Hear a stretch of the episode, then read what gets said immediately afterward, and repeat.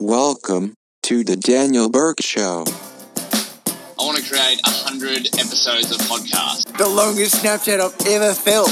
One a day, Coming on, no real purpose, coming on, no real topics to cover. coming on, Just me talking.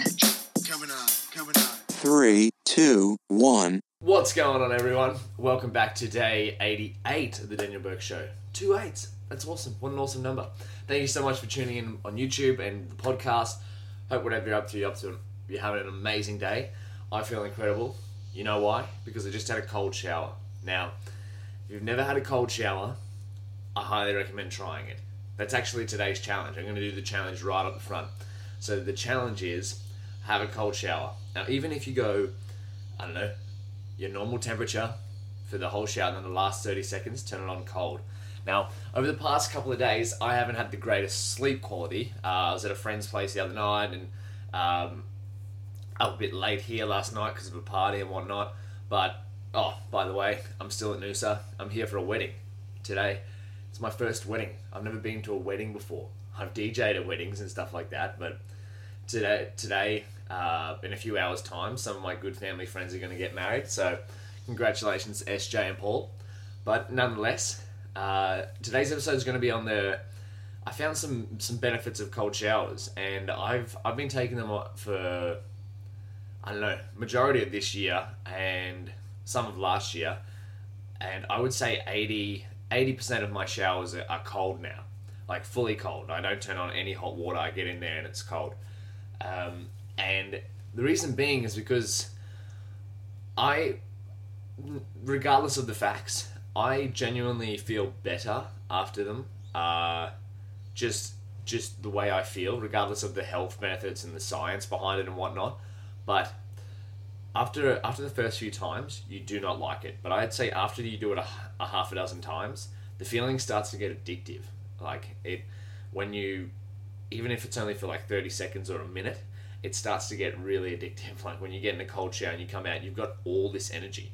It's like you've just had a cup of coffee. Like last night, I probably had maybe six under six hours of sleep, but now I'm feeling great. I'm sure it's going to catch up with me later, but um, and I'm not advocating to replace sleep with cold showers, but let's let's just dive straight into science. What's the science say? So I picked out three points that stand out to me uh, out of the hundreds of things that you'll find online about cold showers. But number one is that it stimulates brown fat. And now, why why is that good? Like what what's the difference? Brown so you've got body's got two types of fat: brown fat, white fat. You think of that like this: brown fat is good, white fat is bad.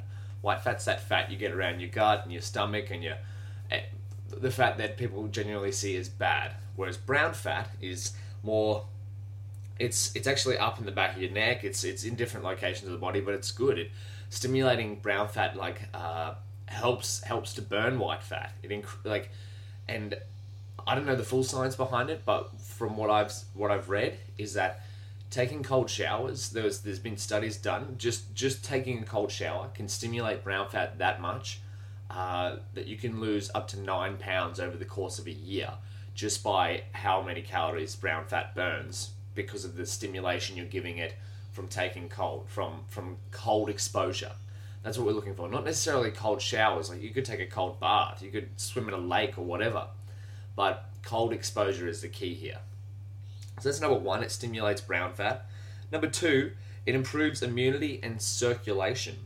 So the the deep breathing to keep you warm improves your blood circulation. So when you when you breathe in heavily uh, from the shower, um, that that is essentially your body trying to take in more oxygen to keep it to keep it warm. And how does it improve your circulation? So the you have increased blood flow around your major organs so, to keep them warm.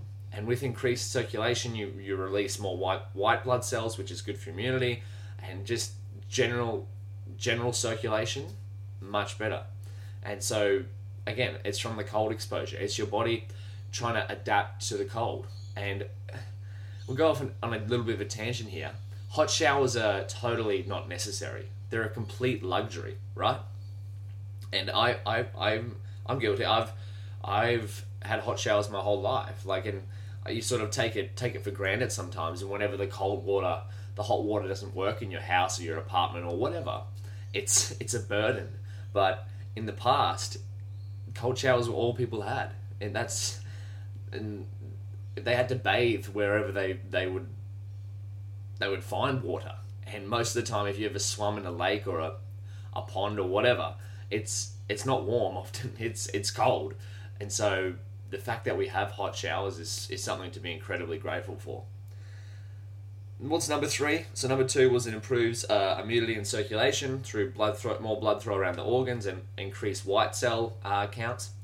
So number three is keeps the skin and the hair in good condition. Now, how does it do this? So hot water usually is dries out the skin really quickly. It washes away all of your skin's natural oils because it's so hot. It exposes your pores expand, and the hot water because it's the molecules in the hot water are moving moving faster. They they wash off all your natural oils in your skin, and cold water temporarily tightens pores. So all the dirt that's on your skin and whatnot, on your face, etc., it, it temporarily tightens those pores so it dirt can't seep into it and grow into something that you don't want.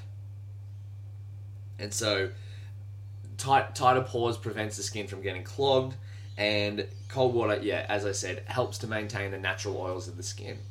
And so they're my three main points. There's there's hundreds more on the internet, but they they sort of appeal to me because I've had skin problems in the past, fat problems in the past, and immune system and, and circulation problems in the past. So if it if cold cold showers can help to stimulate brown fat and burn some calories, and it can improve my blood flow, and it can keep my skin and hair in good condition, well, I can do 30 seconds a day of cold showers. But what I'm up to for the rest of the day. There's a wedding in a few hours. I've got to go down. There's a breakfast. I'm I'm going to upload this podcast and then, well, I'm going to upload the podcast. I'll upload the YouTube video in a few days.